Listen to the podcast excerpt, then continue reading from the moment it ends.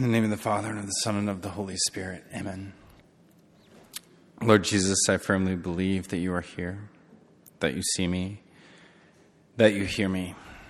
Let the light of your face shine upon me, watch over me, lead me, and guide me, that with you evermore I shall be. World without end. Amen. In the name of the Father, and of the Son, and of the Holy Spirit. Amen.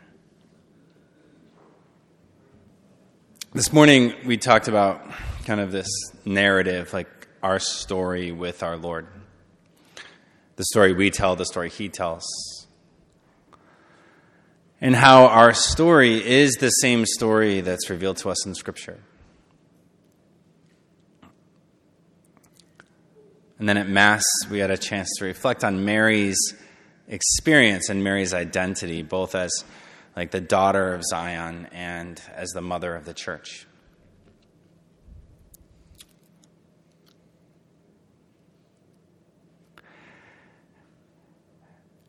And so this afternoon, I want to focus on like two moments of that story, that story of salvation. This moment of kind of original sin and distortion, and this moment of like the cross and redemption. So, my favorite Pope Benedict quote, which I use every time I talk, is about the image of God. And he says, The real God is by his very nature entirely being for, like the Father is for the Son, being from, the Son is from the Father, and being with. The Holy Spirit is sort of with the Father and the Son. Man, for his part, is God's image precisely insofar as the from, with, and for constitute the fundamental anthropological pattern. So, within the persons of the Trinity, there's these relations, and they're very specific and very unique within the persons. And so, the Father's relation is to be for the Son. That means everything about the Father is this act of gift this outpouring of love, this sacrificial love that's ordered to the good of the Son. So, the way the Father loves the Son is to want the good for him. The Son's relation to the Father is to be from the Father. It's kind of the response when somebody wants the good for us. And if I know that somebody loves me, that they want the good for me, that they might even know my good better than I know my good, my response to them would be to entrust myself to them. Right? To entrust myself means I'm going to give myself to you, but I'm going to give myself into your hands. I'm going to give myself into your care. I'm going to allow you to take care of me. I'm going to allow you to know me fully. I could turn off my brain and let you make all my decisions for the rest of the day. And I'm confident that my life is going to be better at the end of the day than it was at the beginning. Right? How many people can we say that about? Like, can we actually say that about our Lord? Because if we're honest, that's the hardest thing any of us does, is to entrust our hearts to another person right? To be sure that they're trustworthy. The Holy Spirit is the bond of love between the Father and the Son that is its own person, this sort of being with them both, and represents a kind of interdependent love. And so we're God's image insofar as we have those three movements of love in our own lives that we're a son or a daughter who entrust ourselves completely to our parent or our Lord. That we're with another. We're, we experience that in sibling relationships and friendships and friendships that become marriages, that interdependent kind of love. It's not all one way or it's not all the other.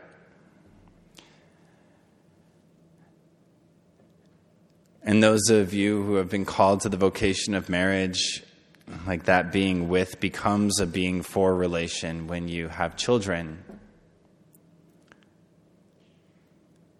and you love them in a sacrificial way. And that pattern matters. So Pope Benedict goes on to say whenever we attempt to free ourselves from the pattern, we're not on our way to divinity, but to dehumanization. Right? Freeing ourselves from the pattern, what does it look like? It looks like if my ministry is more important than my prayer life, if my being for others is more important than being from the Father or from Jesus, I'm freeing myself from the pattern. If I'm more concerned people are going to say, Good homily, Father, than whether or not I received it from Jesus, I'm freeing myself from the pattern. If I have time to take care of everybody else and everybody else and everybody else, but I don't take that like little bit of time for our Lord to take care of me, then I'm freeing myself from the pattern. If I attempt to love without being loved first, so, a lot of times in spiritual direction, I'll ask people, you know, what is more important, to love or to be loved? In our very holy, you know, non selfish way, we always say to love. But can you give something that you don't have? Right? We can't give what we don't have. And so the first movement is to be loved to entrust ourselves. And we learn in that experience of being loved by our Lord how to love others. And so in the within the creation narrative, you know, that pattern unfolds. God creates Adam and he puts him in the garden by himself and he's kind of wandering around and learning who he is and he's learning he's more like God than the world. The Lord says it's not good for the man to be alone and he brings him a suitable helpmate. And after going through, like, you know, naming all of the animals, finally he casts a deep sleep on him and he meets his wife, somebody whose body is like his body, but not like his body. But when he looks into her eyes, he can see that she knows the same God that he knows, that she's a daughter of the same Father. She's also penetrable and transparent. And he cries out, At last, this is bone of my bones and flesh of my flesh. And then, when they express their love in the most complete, profound, and bodily way, a third person comes forward and they become a mother and a father. And the pattern is intact. When sin enters into the world, it corrupts according to the pattern. And so the first thing that sin attacks is our identity as sons and daughters. You know, our personal sin ruptures the relationship we have with God and we lose our identity as sons and daughters. Oftentimes, the sins of others can rupture our identity as sons and daughters.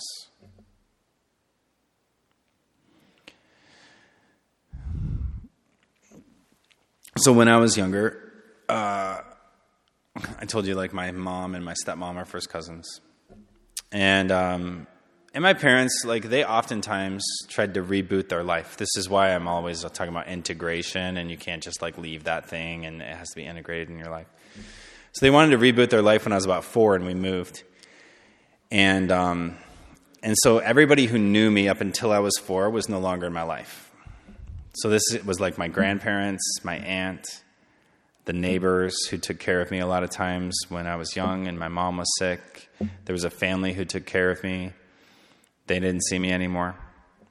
And we moved to this town. It's like 20 minutes away, but it seemed like 20 hours because we never saw those people anymore. Because I think my parents just, like, they were hurting. They needed to restart their life. They didn't want a reminder of the pain that they had been through. That's understandable. But they knew that I'd be sad, so they got me a dog.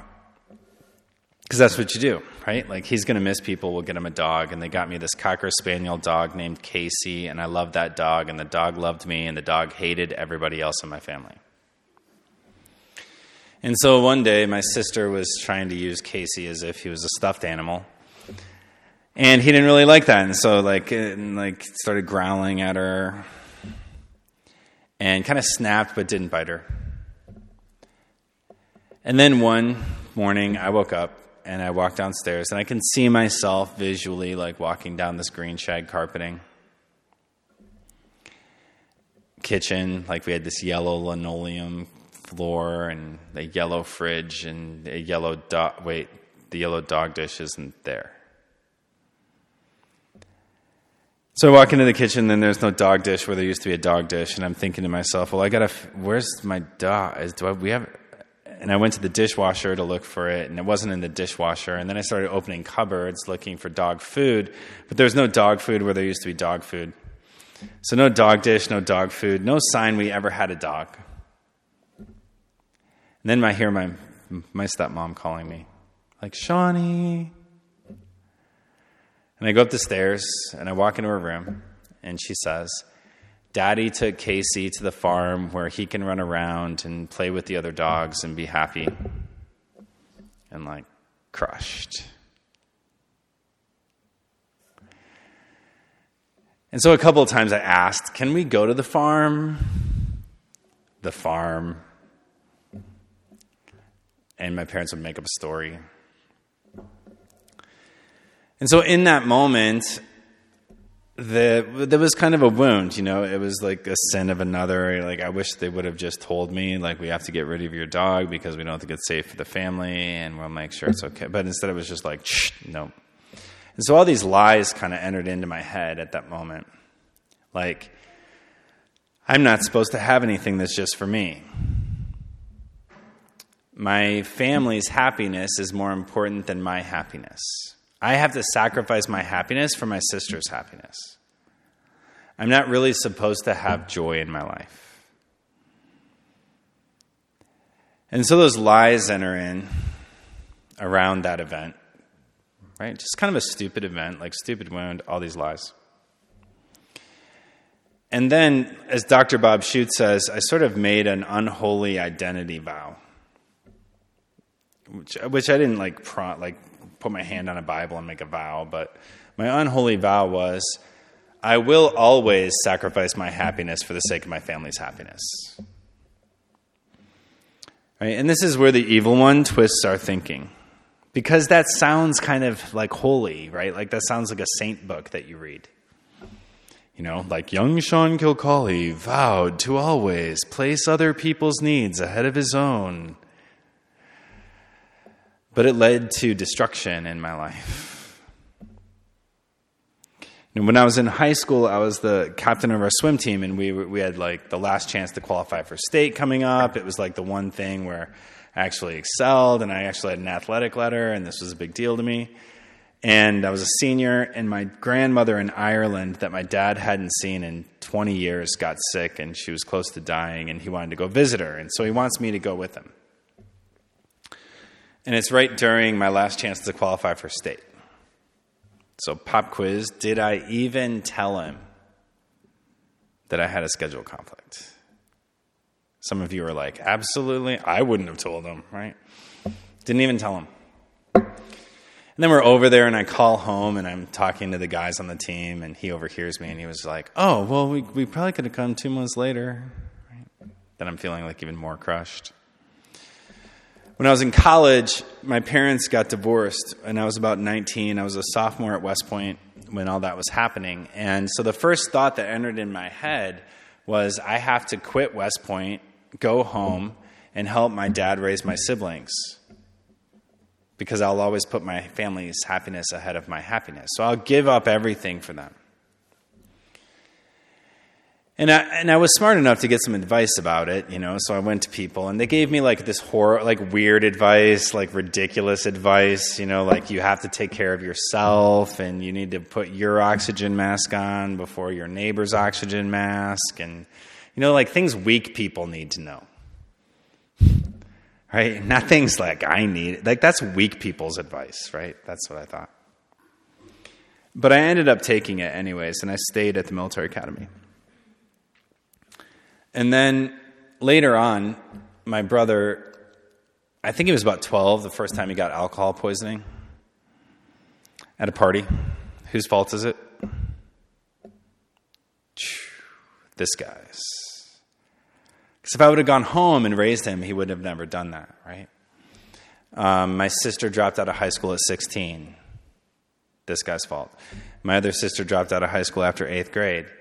This guy's fault. I have family members who have gotten abortions. This guy's fault. All of, this went on until I was like 37 years old. Every single time I heard about something going wrong with one of my siblings, I would go back to that day that I decided to stay at the military academy and not go home. I was convinced I was living the wrong life. Like in my head, there was like Sean Kilcawley, plan A, optimum sainthood, which I didn't do. And now I'm in Sean Kilcawley, living in the muck, trying to was like carve out my chance at getting into the bottom rung of purgatory. That's what I thought I was living in. And it went on until I was about 37 when finally I was like, it was like this weird moment. I had been praying some deliverance prayers for priests. And, um, and I was in Rome, and I was really stuck at that time. I was stuck in this depression, and I really couldn't move myself to do my work. And I was binge watching TV, and I had already binge watched my way through One Tree Hill, which isn't even a good show. And I was on Dawson's Creek now Just the young people among you are laughing at me because you know what I'm talking about.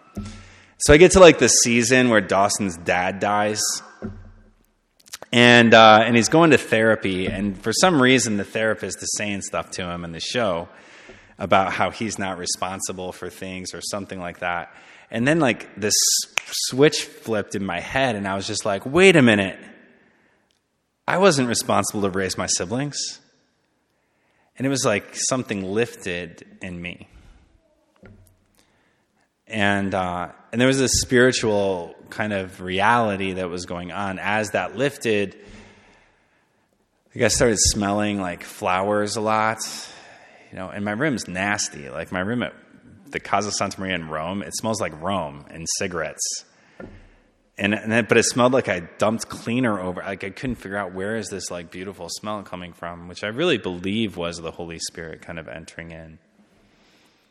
And from that point forward, I never felt like I was living the wrong life again, or I never felt like two people anymore. And it was, it was another like sort of movement of conversion, as our Lord was kind of like healing what was wounded.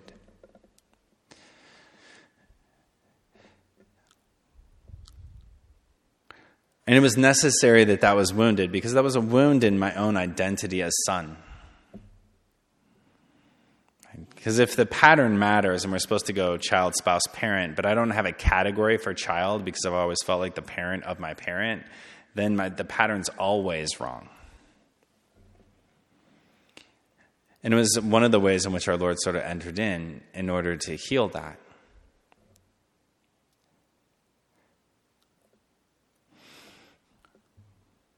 And so that corruption that happens in the way we relate, or that corruption in our identity, it does follow the same pattern, but so does our redemption. You know, when our Lord entered into the world, he entered into the world in order to free us from our sin, in order to reveal the fact that God is, in fact, trustworthy. Right? That's what the crucifix means. Like when we look at the crucifix, what do we see? Do we see the fact that God so loved the world that he gave his only Son? Do we see the fact that even when I was a sinner, Christ died for me? That at my worst, he gave his life for me. And in every moment that he's watched me in my life, even in my worst sinfulness, he's been looking at me with love. That's what we're supposed to see. And for a long time in my life, you know, I had sort of looked at the crucifix and I was just like, man, I am a horrible person. Because every time I sin, it hurts Jesus, and I hope someday I stop sinning so that I can stop hurting him. And I keep telling him I'm going to stop hurting him, but I keep hurting him. So he must be really frustrated with me because I'm really frustrated with me. Maybe someday I'll stop sinning so that I can really make up for all of my sin. And then after I make up for my sin, maybe then he'll love me. In 2035. That's not what we believe.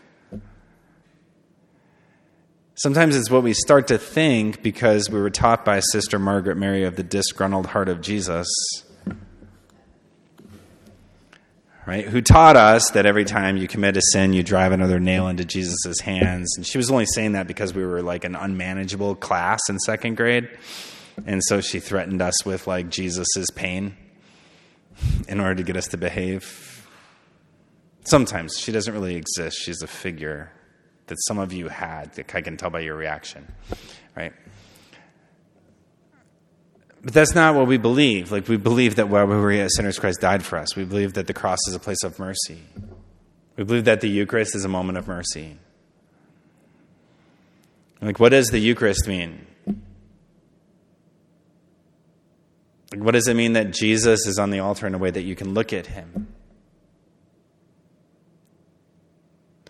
What does it mean about you that you can look at Jesus right now? No, it means that from the beginning of time, God wanted you to be his children. 2,000 years ago, he sent his son into the world to suffer everything that we've suffered and to give his life on, a, on the cross as a ransom for our own sinfulness. But before he went to the cross, he took bread and said, This is my body, which is given for you, because he wanted to remain in the world until the end of time so that 2000 years later you could look at the same jesus who like looked at that crippled person and allowed them to walk again and if that's all true then the fact that we can look at our lord on the altar means that he really loves you like you're really lovable And I think sometimes when I talk to my non Catholic friends and, and they challenge that the Eucharist is the body, blood, soul, and divinity of our Lord, you know, my, my question to them is always like, well, don't you think you're that lovable? Like, why would you not believe that? Do you think you're not worthy? Like, do you think you're not that lovable?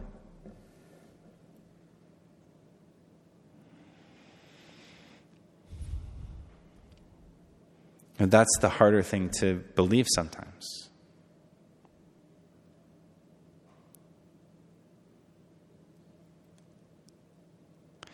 And there's different ways in which our Lord brings that out. And so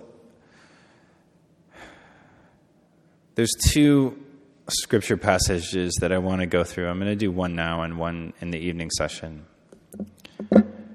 And the first one is a story of a woman who our Lord enters into her life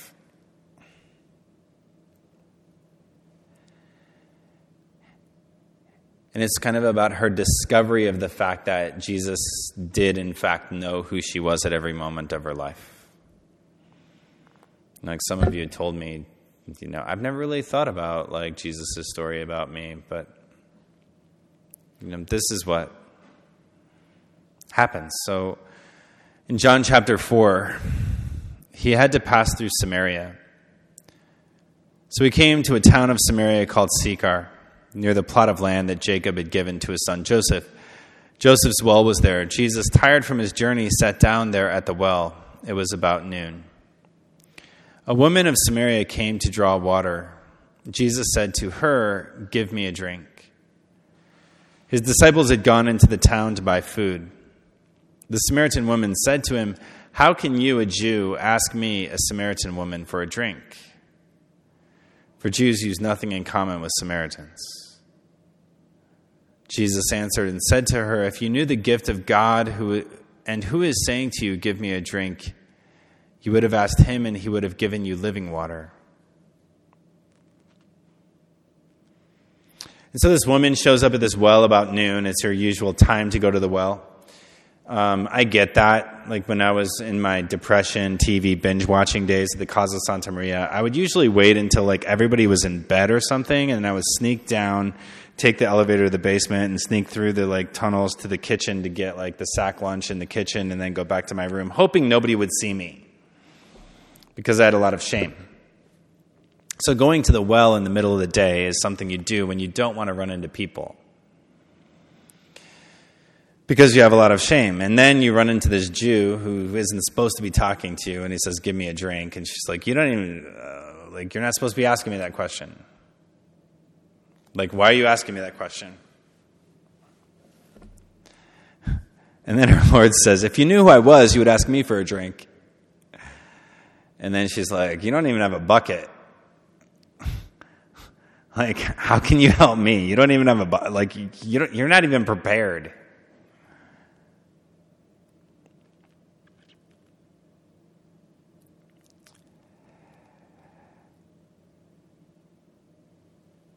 Are you greater than our father Jacob, who gave us this well and drank from it himself with his children and his flocks? Jesus answered, Everyone who drinks this water will be thirsty again, but whoever drinks the water I shall, I shall give will never thirst.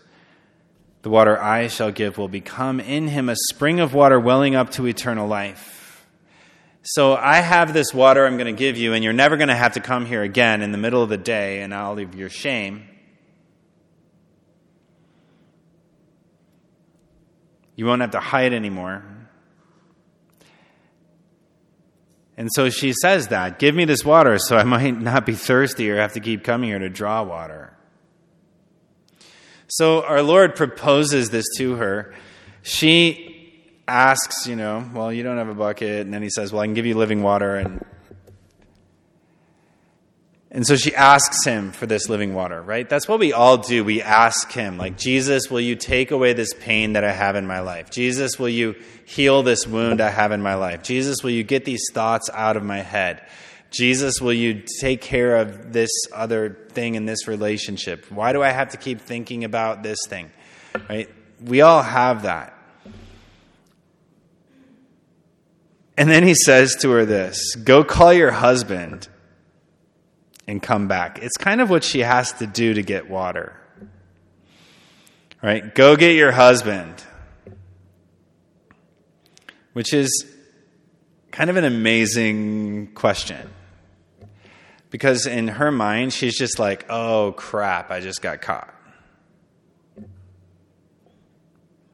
Kind of as if she was, she was going on with our Lord. He doesn't really know what she's doing there in the middle of the day, what she's ashamed of he offers her this thing, and then he's like, Go get your husband.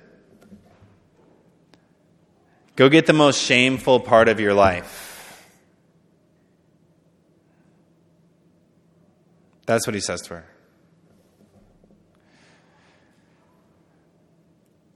So she says, I don't have a husband. Right? She's ashamed of her status. She says, I don't have a husband. It's not a lie. Right? It's not a lie. But it's not the truth, and it's not the fullness of her truth. So our Lord says, You're right in saying I don't have a husband because you've had five husbands, and the one you have now isn't your husband. What you have said is true. And then she says, I can see you're a prophet. Our ancestors worshipped on this mountain, but you people say the place to worship is Jerusalem. Jesus answers, Believe me, woman. The hour is coming when you will worship the Father, neither on this mountain nor in Jerusalem. You worship what you do not understand. We worship what we understand because salvation is from the Jews. But the hour is coming and is now here when true worshippers will worship the Father in spirit and truth. And indeed, the Father seeks such people to worship him.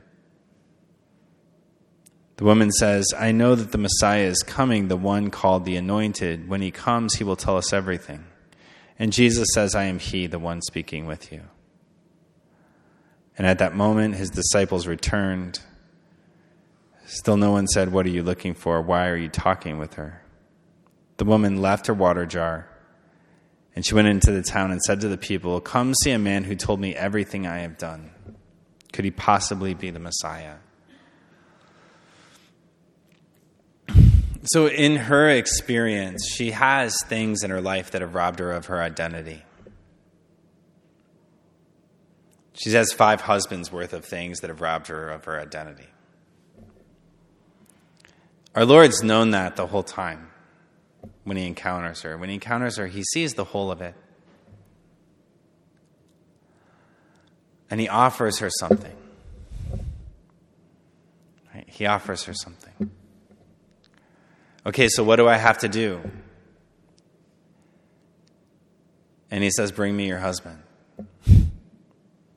Which really means Bring me the thing you're most ashamed of. Bring me the thing you least like talking about. Bring me the thing that you're holding on to. Bring me the thing that you know you you don't want anybody to know about including me and just like let me into that space.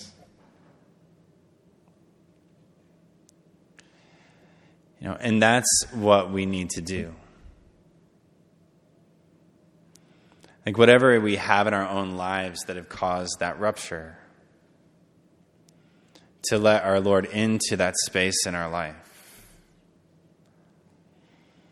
You know, letting our Lord into the space in my life of my dog story, it kind of looks like this Jesus, what do you remember about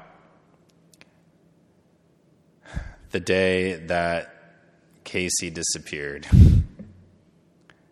And I just go into prayer. And I walk through it in my imagination with Jesus. So I can see myself walking down the stairs. I can see myself going into the kitchen. I notice that the dog dish is gone, and I start to be filled with this kind of anxiety and worry. Something's not right. I start looking in through the dishwasher and the cupboards and notice that there's no dog food, and I start to have even more anxiety and worry. I hear my mom call me, and I go up the stairs kind of slowly and walk into her room. And she tells me that dad took Casey to the farm. And in my imagination, I can start to realize those lies are starting to manifest that I'm not supposed to have anything that's just for me. I'm not supposed to have anything that's good. I'm not supposed to be happy. I have to sacrifice my happiness for the sake of everybody else's happiness.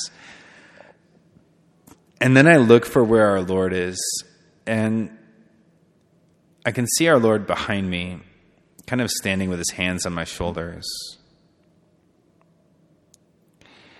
And when I turn to leave, he just slips his hands under my shoulders and he picks me up and he carries me into another room. And he just sits there with me and says, Sean, I'm sorry this happened to you. And this shouldn't have happened to you. And I will always love you. And I'll never leave you. I want every good thing for you.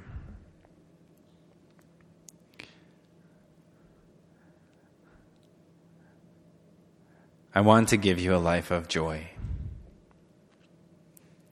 a life of freedom, a life of hope.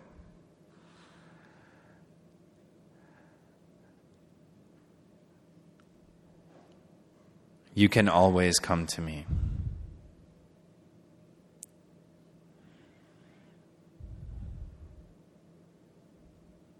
And he just says that over and over and over again until I can feel myself settling down and able to rest in his embrace.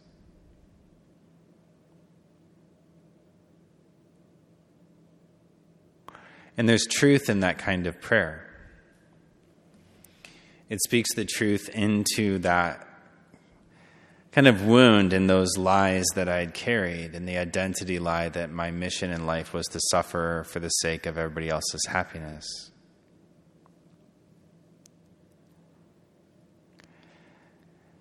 And it builds into the experience of my story with Jesus the fact that he was with me in a place of great empathy at that moment of pain in my life.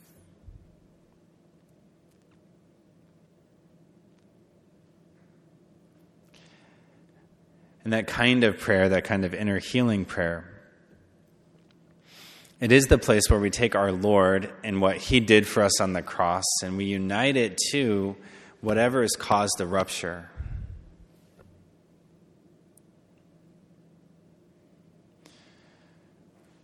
Whatever has caused the rupture. That's what happens when our Lord meets the Samaritan woman and he says, Bring me your husband. And then he tells her he knows exactly what she's done. And then she realizes that even though he knew exactly what he, she'd done, he still wants to give her life. And she's able to experience mercy.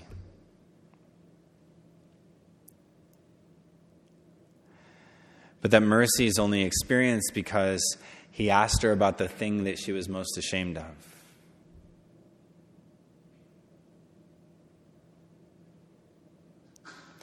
And so it might be a past relationship, it might be a period of years when you were in college. It might be some kind of a secret that you're holding. It might be secrets other people held from you. It might be an overt wound of emotional, spiritual, or sexual abuse. Any of those moments, they're, they're the moments in which, like, that's what we have to bring to our Lord.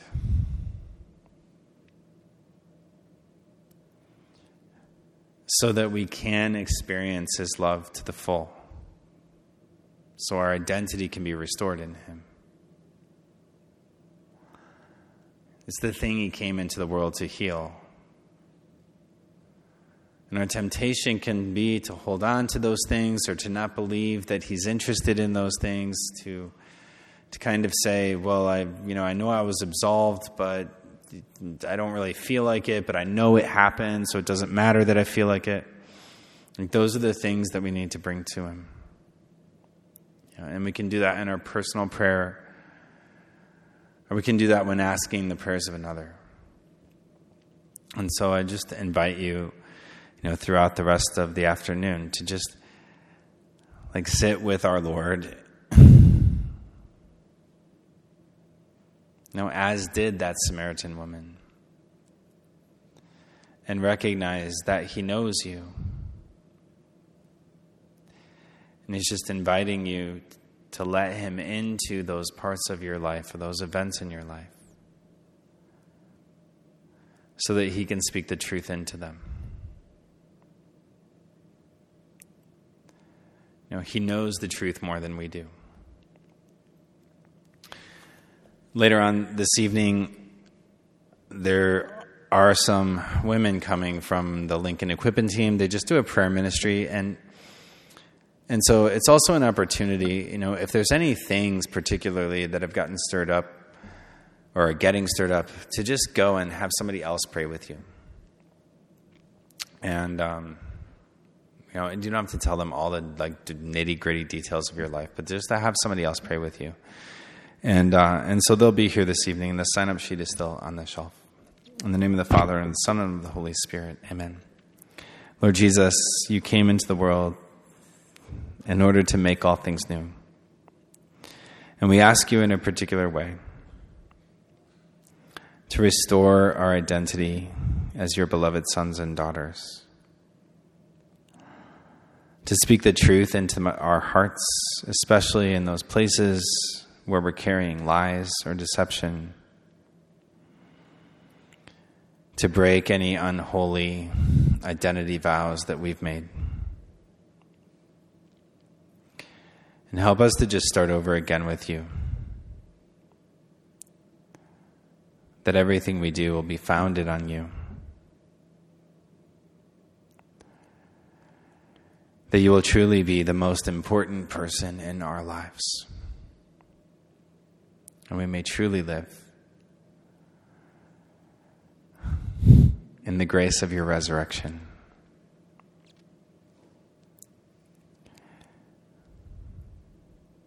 In the name of the Father, and of the Son, and of the Holy Spirit. Amen.